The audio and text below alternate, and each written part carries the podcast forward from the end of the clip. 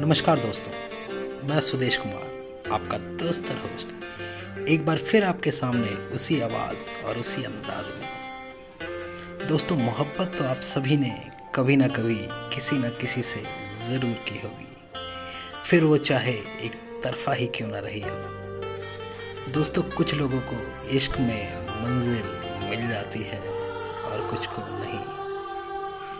तो आज की मेरी शायरी, मेरी ग़ज़ल, मेरा वो ख्याल उन लोगों के लिए और उन हालातों के लिए बिल्कुल सटीक बैठता है जब आप मन ही मन किसी को बेपनाह मोहब्बत करने लगते हैं और कहने की हिम्मत तक नहीं कर पाते।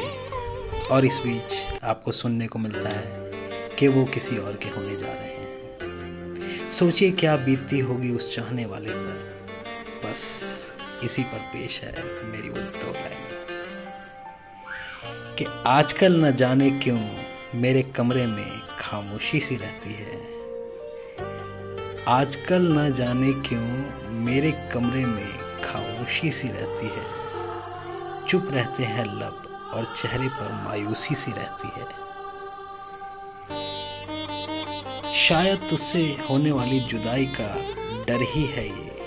शायद तुझसे होने वाली जुदाई का डर ही है ये कि हमेशा खुश रहने वाले इस दिल में आज एक अजीब बेचैनी सी रहती है। तो दोस्तों, अलविदा लेता हूँ आपसे इन्हीं सुंदर पंक्तियों के साथ। तब तक के लिए नमस्कार, बाय बाय।